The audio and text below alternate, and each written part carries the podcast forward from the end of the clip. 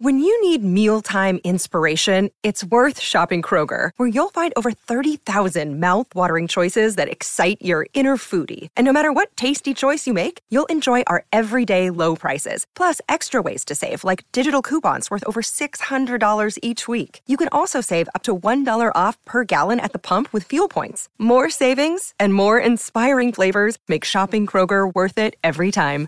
Kroger, fresh for everyone. Fuel restrictions apply.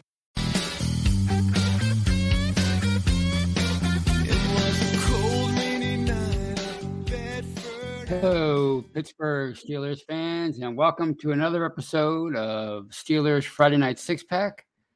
I'm your host, as always, Tony Defeo, and I thank you for joining on joining me on this kind of brisk. Is it brisk? Is that the right word? Chilly fall Friday evening in Pittsburgh. And I hope, as I always say, I hope wherever you are in Steeler Nation, whether it's Friday night Saturday morning, or somewhere down the road. I hope it's a lovely day or night wherever you are in Steeler Nation. And before I continue with tonight's show, as always, I ask you to please like and subscribe to our Behind the Steel Curtain YouTube channel. We bring you live shows each and every day and night. Tate Boys joins us in the live chat, and he hosts We Run the North every Sunday with uh, his buddies, and uh, they offer great insight on all things AFC North related. They give us a, a great breakdown of what's going on with the Ravens, the Bengals, and the Browns as it pertains to our Steelers. So please check that out. Check out The Hangover on Monday with Brian Anthony Davis and Shannon White. Check out Touchdown Under with Maddie Peverall and Mark Davison. That's every Friday at 5 p.m. Eastern Standard Time. That's, that comes on before a few hours before the uh, the, the six pack check out the Stat Geek with Dave Schofield and, and, and, and his brother Rich every Tuesday night. Check out Know Your Enemy every Wednesday night with Jeffrey Benedict and Shannon. Thursday, we had the very popular Steelers preview with Jeff Hartman, Dave, and Brian. Is that everything for the live shows? Uh, I think it is. And of course, you can catch all those live shows live on Facebook as well. And if you're watching me on Facebook right now, you know that. And you can catch all those shows after the fact. Once they've already been been edited and, and, and processed and published, you can catch them on any audio platform of your choosing. Wherever you find podcasts, you can find Behind Steel Curtains podcasting family. It's big, it's informative, it's entertaining. You won't be sorry. And you can also check out a whole host of audio only shows. They're, they're not live. They're not, you don't find them on YouTube. You don't find them on Facebook. You find them only on the audio side, and, you, and, that includes Let's Ride with Jeff Hartman, the Steelers Fix with Jeremy Betts and Andrew Wilbar, Bad Language with Brian Anthony Davis, From the Cutting Room Floor with with uh, Jeffrey Benedict. We have the War Room with Matty Peverall, anytime uh, we have Mike Tomlin's weekly press conferences, they're held. Uh, we have uh, audio uh, podcasts for them, usually hosted by uh, Jeff or Dave. So there's there's a whole just nonstop uh, availability on the podcasting side from behind Steel Curtain. You won't you won't be sorry. Just we have we have just a ton of access for you. And of course, check out Behind Steel Curtain, the website. We bring you news, commentary, film breakdown it's your one stop shop for all your Steelers needs. And let us let, check out the live chat on this Friday evening as I as I'm speaking to you. And George Teston's first one in. Welcome, George. And he says, please join me in wishing Tunch, that's Tunch Ilkin, the late Tunch Ilkin, a very ha- happy heavenly birthday. Happy birthday to Tunch. Actually, it was it was wasn't it was about a year ago, this time that he passed away of Lou Gehrig's disease, and uh, he'll be missed. He's one of the great ambassadors of the Pittsburgh Steelers. He certainly was a great player here as a, as a right tackle for all throughout the 80s. And I mean, he, he, he was also a fantastic uh, broadcaster. He kind of took over from Myron Cope um, in the, in the in the 90s, and and he was with the organization through those through that second Super Bowl run in the 2000s, and and he stayed on all the way up uh, until he really couldn't uh, do it anymore physically. But he was just a great man, great in the community, and he'll always be one of the, one of the Steelers greats. So uh, happy birthday to, to Tunch. And Ryan O'Toole joins us. Wow. And of course, Tate Boys is with us, as I said earlier. Ha- Kathy Jared Devil, as always. Yeti. Yeti's with us. Art Lander from Facebook. Steeler Chick 46. And Nicholas Berg joins us. And I'll, I'll just I'll just I'll just highlight this right away. And Nicholas asks from YouTube, where are the Steelers iron, iron curtain football now? We have a Swiss cheese defense now. Touch football tacklers on D. Ugh, Tomlin, your days are numbered. Wow, I shouldn't. I should have. I should have vetted this before. but I'm not surprised. People are frustrated. All right. Yes, let's. uh It's a good segue into tonight's show because let's talk about the recent Steelers uh, uh, play on the field. And what a week, what, what a difference a week makes, right? Uh, last Friday night at this time, we're talking to you. I'm talking to you about a an exciting win over the Bengals in Cincinnati, overtime win. It was flawed, but but it was it was exciting. Um, there was concern about T.J. Watt's injury, but since the news was revealed th- throughout the week that he would not miss the entire season with that pec injury, that pectoral injury. There was reason for optimism, especially going into uh, the next two games at home against the Patriots and then on the road in Cleveland on Thursday Night Football. But here the Steelers sit just uh, a week later, and instead of 3 0 or 2 and 1, like everybody hoped, they are 1 and 2, and they are not looking very good it's an ugly one and two, a very ugly one and two. And uh, it's kind of it kind of reminds me of how last year went. If you if you remember uh, last uh, the 2021 season, Pittsburgh went into Buffalo, won an exciting defensive oriented game, um, and people were excited about that. People were optimistic. People were shocked that they went into Buffalo and, and beat and beat the Bills. And then what happened? They lose to the Raiders at home in week two. Uh, then the Bengals come to town in week three and they totally mop up the old Heinz Field turf with the Steelers 24 to 10. And that's kind of how these past two weeks have gone for Pittsburgh. Not looking good. Um, you know, Thursday night's game, you know, the offense looked pretty good in, in the first half. Uh, they actually engineered two scoring drives. The, the, the running game looked good. The, they took more shots downfield. Mr. Trubisky took some more shots downfield, uh, including that incredible 36 yard catch by George uh, Pickens, where he he laid out uh, falling backwards and, and, made a one handed catch, a la Odell Beckham many years ago. So you were feeling pretty good about uh, Thursday night's game.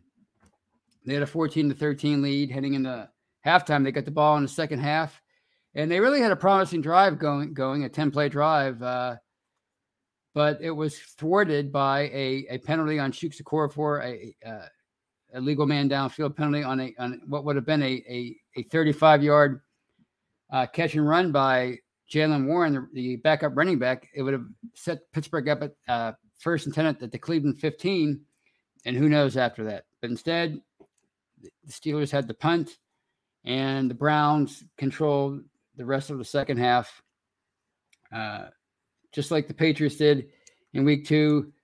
The Browns' offensive line sort of had its way with Pittsburgh most of the night, just uh, whipped the defensive line physically. Um, the Browns scored 17. Uh, no, 16. Well, um, yeah, 16 unanswered points in the second half. Really, it was 10. Um, you know, they, they, they scored a, kick the field goal uh, and then followed it up with a touchdown by Nick Chubb early in the fourth quarter to make it 23 to 14. And the Steelers tried in vain to, to get back in the game. And, and the closest they came was a, a Chris Boswell field goal with less than two minutes to go. They couldn't get the onside kick. And the Browns uh, punted the ball back with like seconds left, and Pittsburgh tried the old the, the whole lateral thing at the end, and it resulted in a fumble into the end zone, and the Browns recovered for a kind of a garbage touchdown to make it 29-17. Um, but it wasn't uh, it wasn't a good performance by the offense again. Not as not on, on, on the whole. I mean, it was a promising first half, but the second half, the offense pretty much did nothing. The running game was non-existent. They punted on their first three possessions, and you know they allowed the Browns to kind of take control of the game, and they did. Um, I don't know what to say. What more you can say about this offense? I mean, it, it scored. It averaged 15 points a game through two weeks. It scored 17 on on um, Thursday night, so it's averaging what like 16 points a game now, I guess. If you if you take away Minkah Fitzpatrick's pick six in week one, um, they did try more passes downfield um, on Thursday, but if you if you looked at the, the Statcast graphic that was all over Twitter on on uh, Friday, there weren't again there, there weren't many passes over the middle. I think there were four, two completed, two inc- incompletions. So uh, once again, you know they're not utilizing the middle of the field. I, I don't know why um, why they're not attacking the middle of the field. We've been trying to figure this out for two years now, and nobody seems to have an answer. Um, the consensus is by most people who know football is that they're playing eight in the box. Uh, they're moving one of the safeties up and, and playing single high coverage with uh, two you know corners on the outside, either playing man or zone depending on on uh, the um, the, the, the, the play call for the defense. So they haven't been able to, you know, that makes it so much more difficult to to run the ball. But they did do, I think, you know, opening up the passing game yesterday did help, in my opinion, with the running game because the, run, the, the, the rushing attack looked really good in the first half.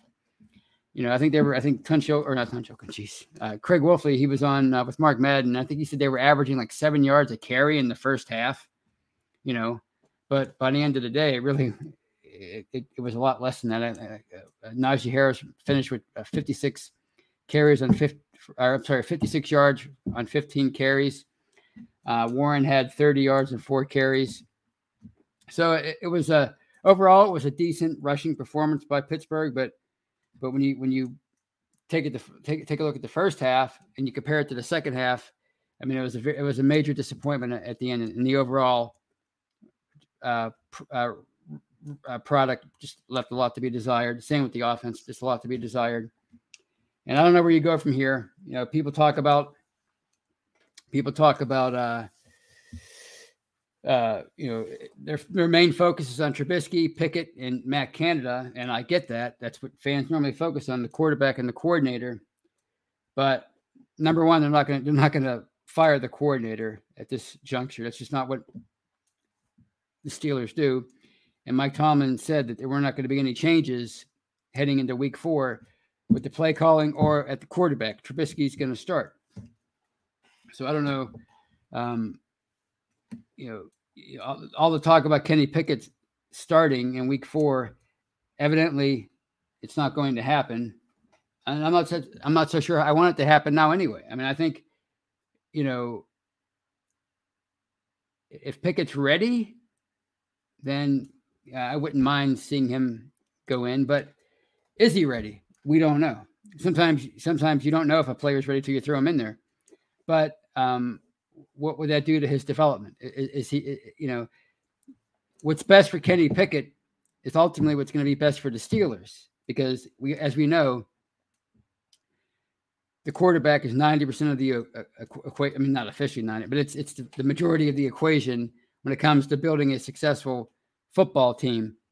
And if if if you send Pickett in there and there's a, a, a monster stretch coming up with the Bucs and the Bills and these teams, and and he really uh, struggles and l- loses confidence, then that might hurt his development. So um, I'm not sure if if if this is the time for him to go in or not. Uh, if it, if if if it, if they have to sacrifice a half a season or a full season to make sure that Kenny Pickett's ready, then so be it. I, I don't know. I, I don't know the answers. I, I really don't know. I, we talked about this on Monday on the Hangover with uh, Brian and Shannon and yours truly, and we argued back and forth for an hour, and nobody could really come up with the, with an answer. And like I said, if if they can't come up with, with if they can't find a solution for this offense, how can laymen like us, people who really aren't football experts, find figure out the answer? All we can do is, is, is debate it, share our opinions. We just don't know what the answer is. All we know is it hasn't been working for two years, and you know, the one I guess the one thing you can you could take from Thursday's game, or some of the things, some, encouraging things you can take from Thursday's game. The line played better, I thought, uh, and, and they seem to be getting better each and every week. I think that's been pretty obvious. Week one, they struggled. Week two, they got a little bit better. And week three, they, they probably had their, their best game. Um, you know, George Pickens, that catch was spectacular. He, he, you know, but he didn't do much beyond that. Uh, Trubisky looked a little bit better. The running game, as I said earlier, looked good in spurts. Um, you know, uh, Diontae Johnson had, had a nice game. And, you know, things may have been different for Trubisky had he been able to hold on to a a deep pass down the left sideline. I think it was in the third quarter. They were trailing 16 to 14. And it would have been a, kind of a tough catch because I think the receiver had, or I'm sorry, the cornerback that was covering him kind of had like a hold of his right arm. And he would have had to kind of make a one handed catch, kind of like a one arm catch. But hey, he's the big he's the big guy on campus now, meaning Johnson. He's the one getting paid all the money you're supposed to make a play for your quarterback every now and then. We saw that last week uh, in the Patriots game. Nelson Agholor against uh, Ahkello Witherspoon ended the uh, first half, uh, and Mac Jones uh, uh, let loose with a, uh, a go ball down the right sideline, and it looked like Witherspoon was in, in, position to to make a play, but Agholor jumped over him, caught the ball, took it in for a touchdown. So sometimes you have to if your quarterback, uh, uh, you know, throws a uh, throws a 50-50 ball, you have to try to win those battles every now and then, and that's such an emphasis uh, for these receivers coming into the league now. They have to be these, these coaches and scouts. excuse me, want them to be good at combat catches. Not to say that Johnson is, you know, Chase Claypool, Pickens, or Juju back in the day, uh, but you like to see these. Uh, if you're a talented receiver, you know you need to be able to to uh, beat your man and physically and, and and make catches like that. So it might have been different with uh, for Trubisky. We might have a whole different attitude about him today. If if if Johnson makes that catch, if that play in, in the late early in the third quarter doesn't get uh, overturned uh, because of that uh, penalty on Okorafor, so it might have been a, a completely different uh, uh, outlook if you if you throw those two plays in there. But the fact of the matter is, yeah, you can't add those two plays into the equation, and you're left with uh, a big picture that's just been uh, pretty ugly in 2022, just like it was ugly in 2021 with with Ben Roethlisberger and a few different other uh, pieces to that offense. So I don't know what the answers are. I mean, maybe they can build on a little bit of what they did on Thursday moving forward. You know, they're going to have 10 days to prepare against the Jets.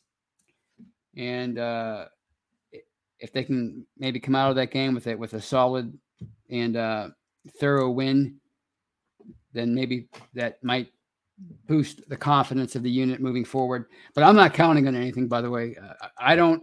I don't trust this team against anybody right now. And it's not because they lost to the Browns. Because I think the Browns are were a better team with Jacoby Brissett at quarterback than people thought going into the season. And I'll share more on that in a bit.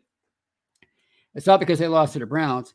It's because they basically they, they make every defense in the league look like the 85 Bears or the 2000 Ravens or the 08 Steelers or the 76 Steelers, whatever defense you want to name. And that's been going on for two years. They make every defense look so strong and dominant that you know every game every game that they're in is, is going to be close. I, I, don't you know when was the last time they really blew anybody out? You have to go back two years, I think, to find a, a, a thorough Steelers win. So that's why I don't trust them even against the Jets. You know, so And if you look at that, if you if you watch the highlights of that Jets game, that comeback, that crazy comeback against the Browns in week two, their offense looked much better than anything the Steelers have done in two years. And that's with Joe Flacco filling in for Zach Wilson uh, at quarterback. So, you know, I, I don't, I don't, the way the Steelers are going right now, the way they look, I don't consider any opponent they go up against to be lesser, quote unquote, lesser competition. So, but again, they, they are going to have a week and a half to prepare this little mini bye that they're that they're on now with Thursday night out of the way, and maybe they can find some answers once and for all with this offense. Um, as far as uh, uh, the defense, and I know it's not going to be very popular, but and I wrote about this the other day. I think the defense is almost just as much to blame for this two-game losing streak as the offense is. You know, and, and, and especially like after the Patriots game, when people were saying, and they say this often after the Steelers lose a game where the where the offense doesn't come through and the defense kind of holds its own and keeps the team in the game. Um, you know, the, the defense did enough to win. It, it, did enough to beat the Patriots. They only gave up 17 points. How can you say they they, they deserve blame for that loss? Come on, Tony. What is wrong with you? If you give up 17 points in the NFL, you should win that game. Okay, maybe big picture, you can say that. But if you look at things with them under the situational football microscope, and, and, and you go back to that Patriots game, what's the first thing you, you can say about that defense without TJ Watt? No pressure on Mac Jones. They, they had three quarterback hits and no sacks all game. So there was no pressure on on Jones. So, you know, you, you, you're hoping that you're still going to have an effective pass rush without Watt in there, and you had you had zero pass rush with him in there. You know, uh, that's the first thing that, that that that that comes to mind with that game. And number two, you really couldn't stop the Patriots' uh, rushing attack. 124 yards they had in that game. So that's the second thing. The third thing that stood out is every key moment where the defense had to st- stand up and make a play in that game, they didn't do it. The first one was the was the aforementioned uh, touchdown to Agholor. Witherspoon couldn't make a play on the ball. Uh, and they scored a touchdown there. That was a turning point in the game. It was 3 3. It looked like it was going to be 3 3 heading into overtime, or I'm sorry, heading into halftime. And suddenly it's 10 to 3. And it, it felt from that moment on like Pittsburgh was, was in an uphill battle. And and they never really uh, got back into it, or they never uh, re- reclaimed. Uh, they never tied the game or, or, took the lead from that point on. They were behind the rest of the day. The second uh, thing that, that you that you remember from that game. The second play that they didn't make they didn't make in that game came late in the third quarter. It was 10-6. The uh, Patriots had the had a second and nine from around midfield, and let's face it, Jones made a horrible pass, and it was right. It went right into the arms of Cam Sutton, and he just dropped the ball.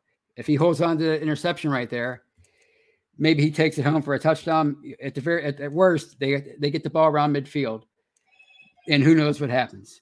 10-6 heading into the fourth quarter. It could have been the difference in the game.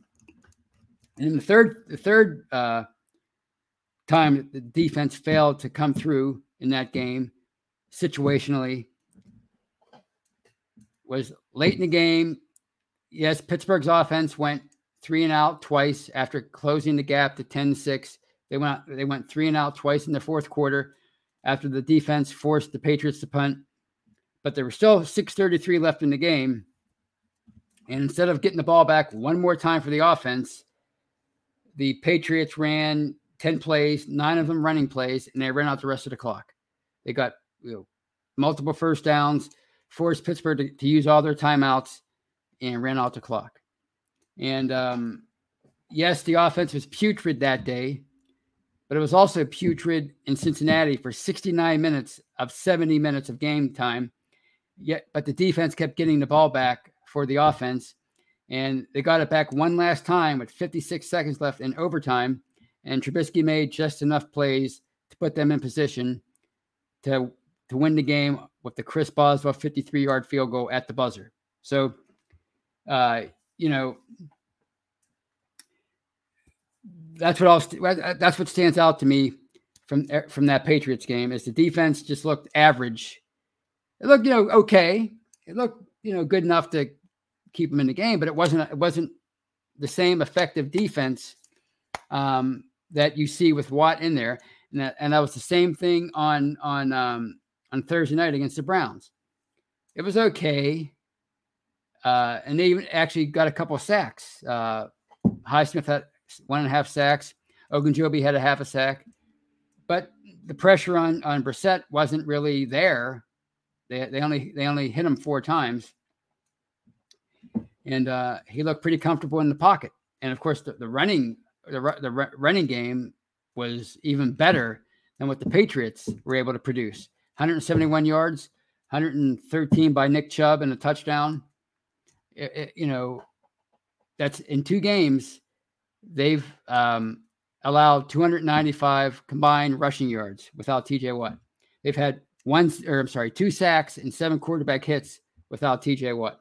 They've had one takeaway that was against the Patriots, Minkah Fitzpatrick, without TJ Watt.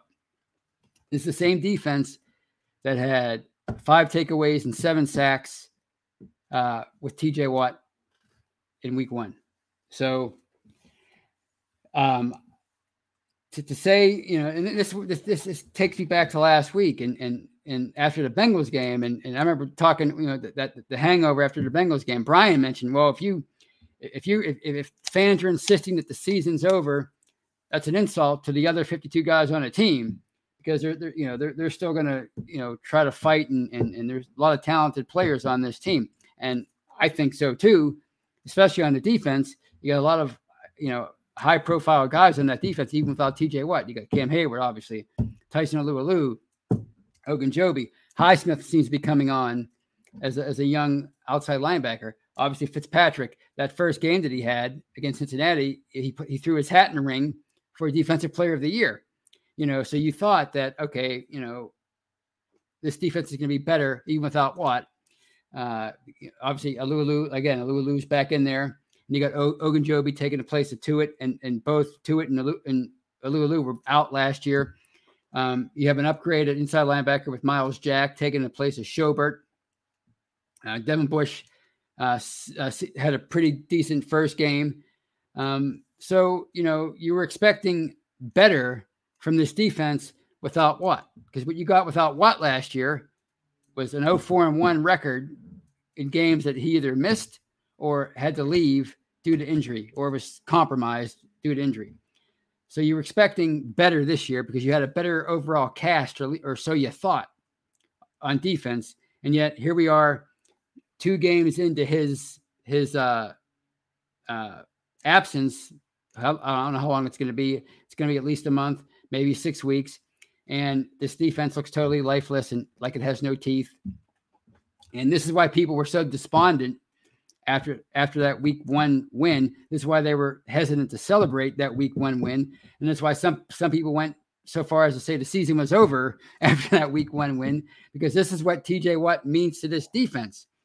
And again, you wouldn't think it would mean he would mean this. I mean, obviously he's the best defensive player in the NFL, at least at least one of the best defensive players in the NFL. He's the reigning defensive player of the year. So so obviously he he's going to have a great impact on this defense. And when he's not in there, you're going to notice it.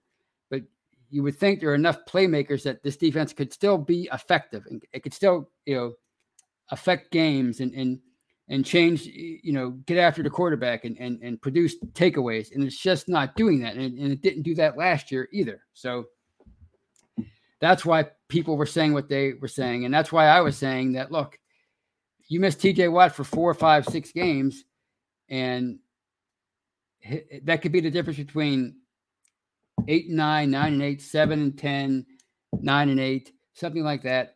Um, had he been in there these last two weeks, his mere presence might might have might have caused an extra sack, an extra a fumble, a, takeaway, uh, a, a, a, a huge change in field position. You don't know. That's how. That's how. That's what when I said last week that the the the, the margin for error with these with this team was razor thin going in, even with TJ a healthy TJ Watt without him, you know, that that margin for error is even thinner. And now here we are, instead of them being three and zero oh or two and one, they're one and two.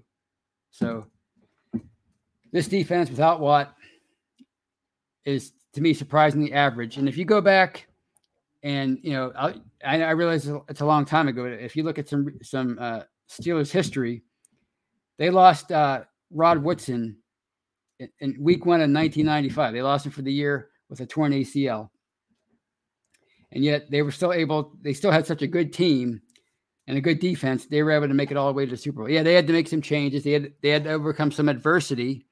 Carnell Lake switched from safety to cornerback.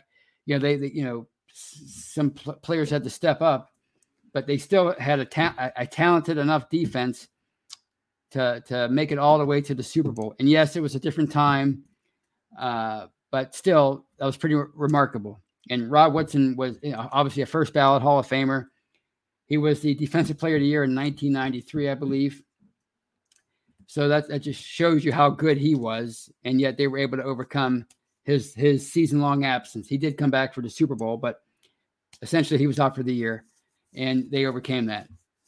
So it, it just shows you that this team essentially is T.J. Watt and a cast of characters. It's not the it's not a, a, a complete football team, and you know I don't think many people thought they were anyway. But I think his absence shows you how important and vital he is to their success. So, uh, in these ten, in addition to the to the to the offense trying to find some answers over the next week and a half during this mini bye, you know, Austin, Tomlin, and Brian Flores, the defensive guru, they're going to have to fi- figure out a way to make this defense more effective without Watt because he's not coming back probably until I'm, I'm, guessing at this point closer to the end of October. So you're going to have to find a way to make this def- to give this defense some bite without Watt. And if you have to drop more blitzes, if you have to uh, devise some more uh, exotic uh, schemes whatever it takes, you got to find a way to make this defense more impactful without Watt because say what you want, but it's still the better unit of the two units, even without Watt. At least it should be. The, the, the, the, the money that they're paying these guys suggests that it should be. So they got to they got to figure out a way to, to to to to make this defense more effective. All right. Wow, this is fun. I'm, I'm, I'm all fired up. This is great. This these uh, these losing streaks are great for radio. Anyway, I just want to say one thing about Jacoby Brissett. And you know, I, I was I've always been intrigued by this guy. And like he was he was featured in one of my very first solo podcasts back in the spring of 2020 when when this show was on Saturday afternoon. It was called I, I can't believe it, Steelers Brunch with Tony. I can't believe I called it that, but that was my title. So anyway, and I talked about, you know, what would the Steelers do when they finally moved on from Ben Roethlisberger. Uh, and I talked about how lucky I thought the Colts were for having a, a, a player, a quarterback like like Brissett on their roster when Andrew Luck surprisingly retired prior to the 2019. I mean, he he, he retired literally right before the 2019 season. You remember when they booed him off the field in that preseason game? Uh, he was walking out, he was standing around in street clothes, and they booed him off the field. It was crazy. Uh, so Brissett, uh, he, he, he jumped in, and he was the starter all year. And you know, it was an okay year for the Colts, but not a great year. But it was a pretty good year for him. I think he threw for like 2,900 yards. Uh, and two years earlier, after he was traded to the uh, Colts from the Patriots, who drafted him in the second round in 2016, uh, he had like 3,000 yards and 15 starts, uh, filling in for for um, for an injured Andrew Luck, which is why he retired. He was he suffered too many injuries. So if you look at his career uh, up to that point, I think he had like uh, those two seasons. He had around 6,000 yards. I want to say about 30 touchdowns, uh, 13 interceptions, something like that. I looked up the stats, but I know his, for, for his career, he has 8,300 yards, 40 touchdowns, 18 interceptions. That's not a, that's not bad for for a, a guy who's never really been given the keys to the offense wherever he's been. But I thought going into that 2020 season, the Colts should have just rolled with Brissett, who they signed to a pretty decent and team friendly deal. They should have rolled with Brissett as their quarterback. They should have given him the entire offseason to prepare to be the man for that offense. And uh, he was 27 years old or 26 years old at the time. But what did they do? They got in on that, that veteran quarterback free agent sweepstakes that was going on in 2020 with you know Tom Brady and those guys. And they went out and they signed Philip Rivers, who was had one foot out the door, basically. They signed him, and the Colts, they had a pretty good team in 2020, but they didn't really do anything in the playoffs. Uh, and then last year, they moved on from Brissett. He became the backup in, Miami, and the Colts went with Carson Wentz, and they were even worse last year. And now this year, they signed Matt Ryan, or they traded for Matt Ryan. I, I, I think they traded for him. And uh, now they look like one of the worst teams in football after two weeks. They they tied the lowly Texans in week one, and they got blown out by the Jaguars in week two. And you know they seem to be getting worse and worse and worse. And one wonders what they would look like right now if they had if they went with Brissett and allowed him to develop as their starter over the past couple uh, seasons. So uh, when people were saying heading into 2022 that the Browns would be just bottom feeders without with with, with Brissett in there taking the place of Deshaun Watson uh, while he was suspended for 11 games. I didn't. I personally didn't think that was that was going to be the case because I've always liked Brissett and I always thought he was pretty solid. And you know, I was talking about this with, with some friends during the summer, and they were saying things like, "Oh, he's being outplayed by Josh Dobbs." Um, in the preseason, I'm like, ah, you can't really what can what really can you glean from the preseason? You know, sometimes it's it's a lot. There's a lot of fool's gold that goes on in the preseason. And sure enough, I mean, Brissett has looked pretty darn good through three weeks. And really, the Browns should be three and zero oh with him as their starter. You know that that week two game that, that just you know that had nothing to do with him. That the the defense imploded uh, in the last two minutes. The special teams uh, failed to recover an onside kick and they blew a 13 point lead in, in under two minutes. That had not, nothing to do with Brissett. So I figured with Brissett taking over for this talented um, Browns offense, led by Nick Chubb and and Kareem Hunt and you know Amari Cooper and David uh, Njoku as a tight end and a fantastic offensive line. I thought that the Browns would, would be okay without Watson, and sure enough, they are. And I and it looks like to me like the Steelers are the worst team by far in the division, even worse than the Bengals at the moment, who who they defeated in Week One. So it's gonna it's gonna be a a, a long road for this team uh, if they can't figure something out on offense and defense moving forward. I mean, they have the Jets coming up, and then it's it's a it's a hard road after that. A lot of strong teams they have to face before they head into the bye. So that's those are my thoughts on Jacoby Brissett.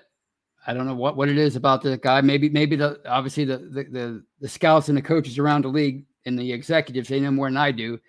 But I must really be missing something about this guy because I think I always thought he was someone that you could allow to develop into a good to maybe even great quarterback. You know, he's not as athletic as as uh, Trubisky or Josh Allen, but he, he looks like he's he can move around well enough, and he's got a, a, really good arm, and he looks comfortable back there, and he seems to make most of the right reads. Um, if if the Browns uh, receivers didn't screw up a couple times on on Thursday, he would have had an even better game, and it might have even been a blowout for the Browns. You know, I, I just think he's a fine quarterback, and and I wonder if the Browns are going to regret, eh, not necessarily just because of the allegations, but just because of the money they have invested in Watson. I wonder if they're going to regret that, that guaranteed, what, 230 or whatever it is, million dollar contract. And maybe they could have gotten similar results with uh, with uh, uh, Brissett, with the talent they have on that team. I guess we'll find out. I mean, you know, if Watson is a uh, top two or three quarterback three or four years from now, then I guess that there there's your answer. So I just I just I've always been again been intrigued by Brissett, and I I I I've been following his career for years, and it just again it puzzles me that he hasn't been given a, a, legit chance to be somebody's full time starter for more than a year. So those are my thoughts for tonight, and I will round out the show by taking some questions and highlighting some comments. Let's see what we have here. And we have the usual stuff in the uh, in the live chat, stuff about Tomlin getting fired and Tomlin not getting fired and all that stuff. But he's not obviously Tomlin's not going to get fired right anytime soon. And Brian Brown says the OC needs to go jump in one of those rivers. He's talking about our three rivers in Pittsburgh. I don't know if he's referring to the Allegheny, the Ohio, or the Monongahela, but those are the three options for Matt Canada. I don't know. Um, we talked about this on, on Monday. Why they keep trying. It's not that they're failing necessarily. I mean, that's bad enough that they keep failing, but it's that they're failing the exact same way week in and week out. They're trying the same things week in and week out as an offense, and it's not working, and they're not trying to mi- mix it up. Last night they did that for a little bit, but then the second half they were totally impotent, for lack of a better word, uh, and the Browns ran away with the game, so to speak.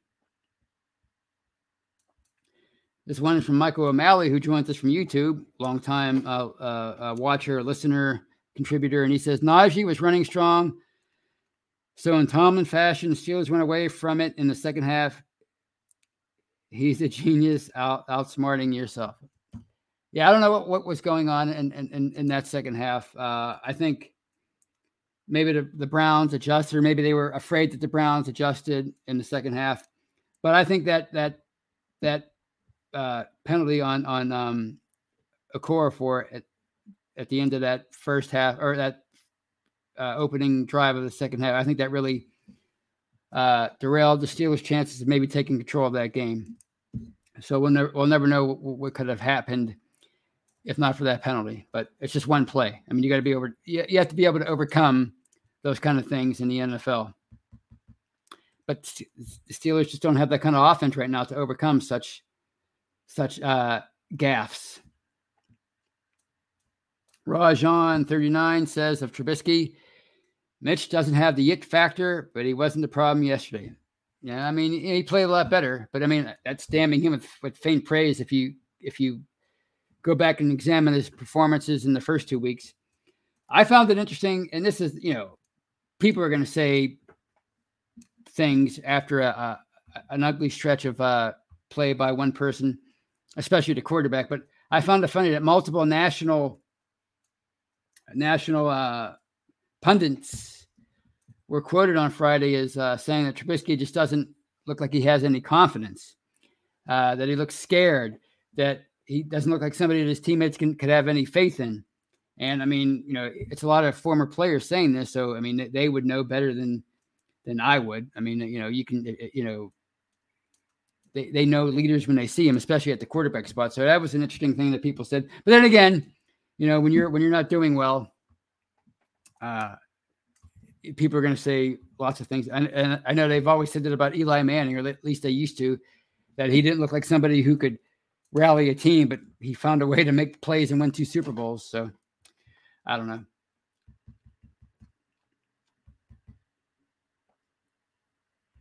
This one's from uh, Trill Rants and Reviews, and he's talking about Jacoby Brissett, and he said he came from that New England circle and is a solid quarterback. I agree. I agree. It's just puzzling. Again, it's puzzling that this guy hasn't been given more of a chance. Now he's 30 years old. I mean, he might be past the point where he can uh, have a long career as a starter, but um, you know, who knows what what may have happened had he been given a real chance two or three years ago.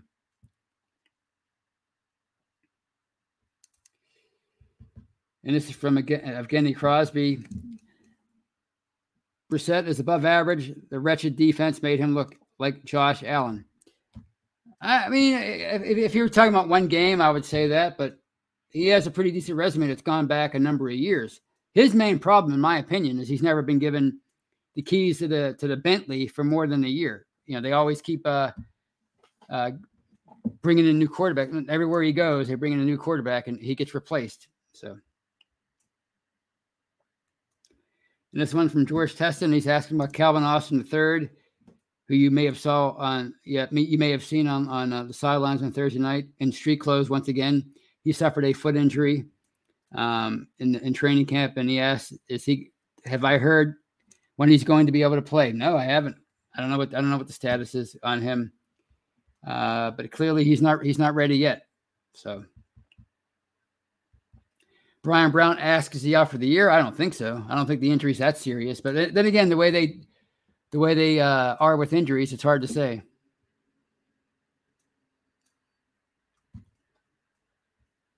Rajan says it's early and people are trying to fire Tomlin. I mean, that's but that's that goes with being the head coach in the NFL. They've been trying to fire Tomlin for ten years, really, if you if you think about it. Uh, but um, obviously, he's not going anywhere. You know, like I always say, people say, when is Tomlin going to be held accountable? What are they really asking? Is, when is he going to be fired? Because it's not going to happen right now. But then again, we don't know what would happen with two or three really bad years because we haven't the Steelers haven't had two or three really bad years in a row in quite a while. They uh, had three playoffless years in the late '90s into 2000, and there were questions that that uh, Bill Cowher should be let go. In fact, when he was when he was uh, re-upped in 2000, a lot of the uh, local reporters criticized that move. But that's the closest that, that they've come to really uh, letting go a head coach since Chuck Noll. And actually, uh, Cowher won a, a, a power struggle with Tom Donahoe, the then uh, player personnel guy, the effective the the, the uh, general manager, really, and not in name, but that, was that was his those, those were his duties.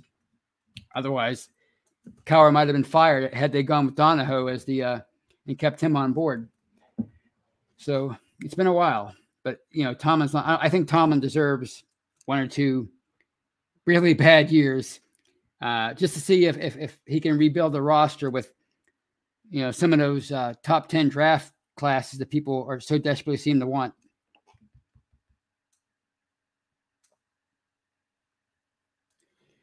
And this one from George, who says, "Think the Steelers should fire Tomlin, Canada, and bench Mitch so they can get some good draft picks like a clown team?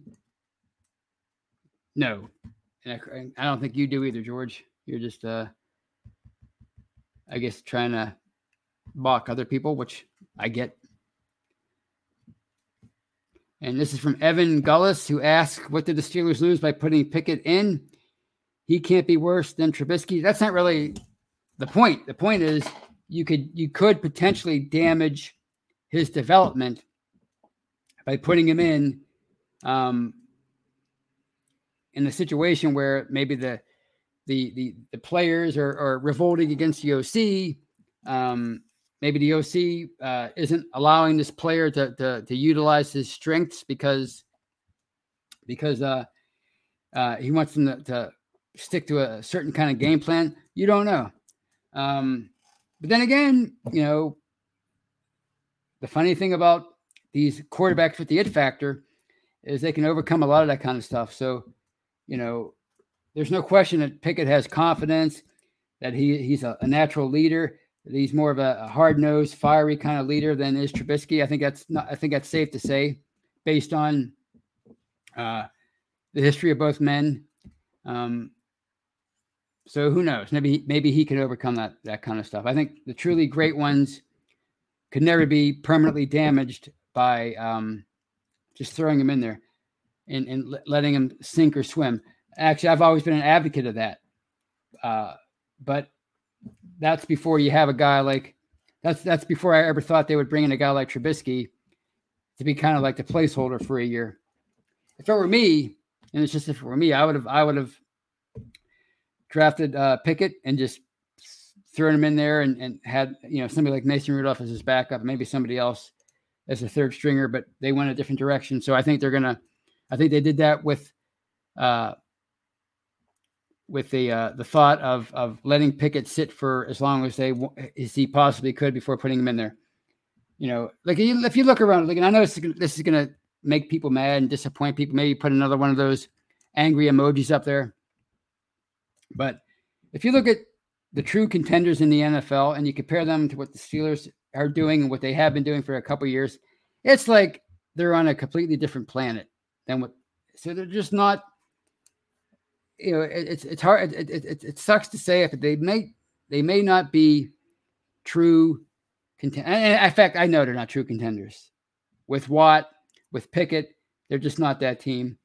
And this might be one of those years where they just have to, to, to bite the bullet and and go through a lot of uh, growing pains and and and discovery and uh, hopefully come out on the other side the, the better for it. And like i said a couple weeks ago it's been 20 years since they've had a truly bad year you know and of course, of course they got bent out of that. So you know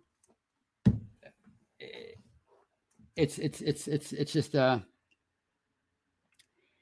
you know he can't be worse than Trubisky, but you might damage his his uh, growth. This one is from Doug Johnson. If it's this obvious to the fans that the OC doesn't have a clue, what is he doing? Why can't Tomlin see it? I don't know. My question is, why are they on their what fourth coordinator in a decade? I mean, that says something right there. Maybe it's not just the coordinator. And in this case, I don't think I've never been a huge fan of, of Canada, but uh, you know, I think another factor with this, and this is something that people don't want to maybe want to acknowledge, and this this uh, you know, it's gonna um, it's it's the elephant in the room that people don't really they really haven't talked about a lot. They're talking about Trubisky, they're talking about Canada, they're talking about Pickett, fire Tomlin. Um, but this offense has gone through a major overhaul over the last four or five years. I mean, this offense was the envy of the league from like 2014 through probably 2018. And you look back just four or five years ago, this offense that was littered, I'd say the word littered, but it was it was um full of first team all pros at every level offensive line, obviously the quarterback, receiver, running back. It was it was it was a decorated unit. You know, you talk about the Patriots, the Saints, a couple other uh, offenses, the Falcons at that time. Though the Steelers were in that class. You know, they had Martavis Bryant, obviously, as you know, alongside Antonio Brown, uh, greatest stretcher receiver play in the history of the NFL. Le'Veon Bell for five years, the best in the business at what he did at running back, 2,000 yards from scrimmage. Obviously, you had, you had peak Ben Roethlisberger. You had Pouncey, DeCastro, Al Villanueva, Ramon Foster, Marcus Gilbert. You had Mike Munchak coaching the line. You had DeAngelo Williams backing up Bell. And, and when he would come in for Bell, when he would screw up, the offense didn't miss a beat. Juju came in and, and, and succeeded Martavis Bryant and was was a dynamic player for a couple years. This offense was fantastic, and to think that you can replace, you could totally overhaul that unit. And I, I know they didn't really want to, but they they were forced to move on from Brown. Bell forced them to move on from him. The line got old. Ben got old. Um, they they they they fired Haley. They brought in Fichtner, or they promoted Fichtner. They fired him. Now they have Canada. Uh, you know, Ben is gone to, to, think that you can go from a unit that was Super Bowl caliber, too bad the defense wasn't, but if you paired that that that defense of the, the, the mid 2010s, I'm sorry, that offense with the mid 2010s with that defense from the 2000s, they might have won another Super Bowl or two. That's how good that offense was. And and to go from that and completely overhaul it and to think that you're going to even come close to what they were able to do probably foolish to think. It's like it's like um, when when the the Super Bowl defenses got old in like 2011, 2012, uh, and people were like, "Why? What do you mean this defense isn't good anymore?" And you can clearly see that it wasn't. And why wasn't it? Because you didn't have peak Troy Polamalu, you didn't have James Harrison anymore, you didn't have a prime uh, Casey Hampton, Aaron Smith, Ike Taylor was getting old, Ryan Clark was getting old, and they just weren't able to get after the quarterback anymore. They weren't after the, they weren't able to take away the football anymore. And then so they had to get rid of all those guys and bring in new people like Ross Cockrell, Willie Gay was like the their top corner for a couple of years. You know, uh, people like Steve McLendon were replacing Casey Hampton. You know, they brought in Jarvis Jones, and he was a bust at outside linebacker to replace James Harrison. LaMarr Woodley got injured, and, and, and he was out. So that's what that's what you're dealing with now with this offense. You're trying to replace an elite unit with a bunch of new guys, and and and it's no wonder that that they're not uh, even close to what they were able to do. To me, that that is good enough for a for at least a touchdown less a game, and that's what you're seeing right now from this offense. So, um, it's just it's not just Trubisky and and uh, Pickett and Canada, and there's a lot of problem. There's a lot of things uh, involved. It's one thing to talk about how you're exhausted with Antonio Brown and his antics, and Bell and his antics, and Ben and his, and his antics, and you want to move on from all those guys. But this is the end result. When you move on from all that talent in, in a short period of time, you're left with these kind of struggles. And I guess that's all I'm going to say. that was quite the rant the end the show, wasn't it? But it's still early. Those that's that's the good news. There's still time. Um, there's 14 games left. That's the great thing about having that extra game. There's 14 weeks left. You know, in a normal year, uh, you know, they only have 13 games, and that might be a little harder to get back into things. But they have this mini bye. It's time for them to go back in the lab, figure some things out, and we're going to help talk about those things that, that they might try to figure out over the next 10 days so please keep check, checking back to Behind the Curtain, the website and the podcasting platform. We're going to continue to have great uh, coverage for you. You you won't uh, again you won't be sorry, uh, and uh, we'll get we'll get through this together. We'll get through this together, this transition phase, and before you know it, who knows? Uh, we, we, might have a, uh, a a hot streak to be talking about. Maybe next time I'm I'm talking to you. Well, not next time. That's next Friday who knows, maybe a few weeks down the road, we're talking about a a a, a hot streak. And wow, this offense is is fantastic. And this defense with, with TJ Watt? Alex Highsmith, what's gotten into him? He's got 10 sacks. Who knows? So it's it's it's it's, it's it looks pretty bad right now, but that's the great thing about sports. It could turn around any second. And, and who knows? It, it could be starting with the Jets in a week and a half. So please keep checking back to our site and and and uh and again we'll get through this together but until uh the next time until i talk to you on the hangover with uh brian and shannon on monday you guys have a great weekend and as always go steelers. Take care everybody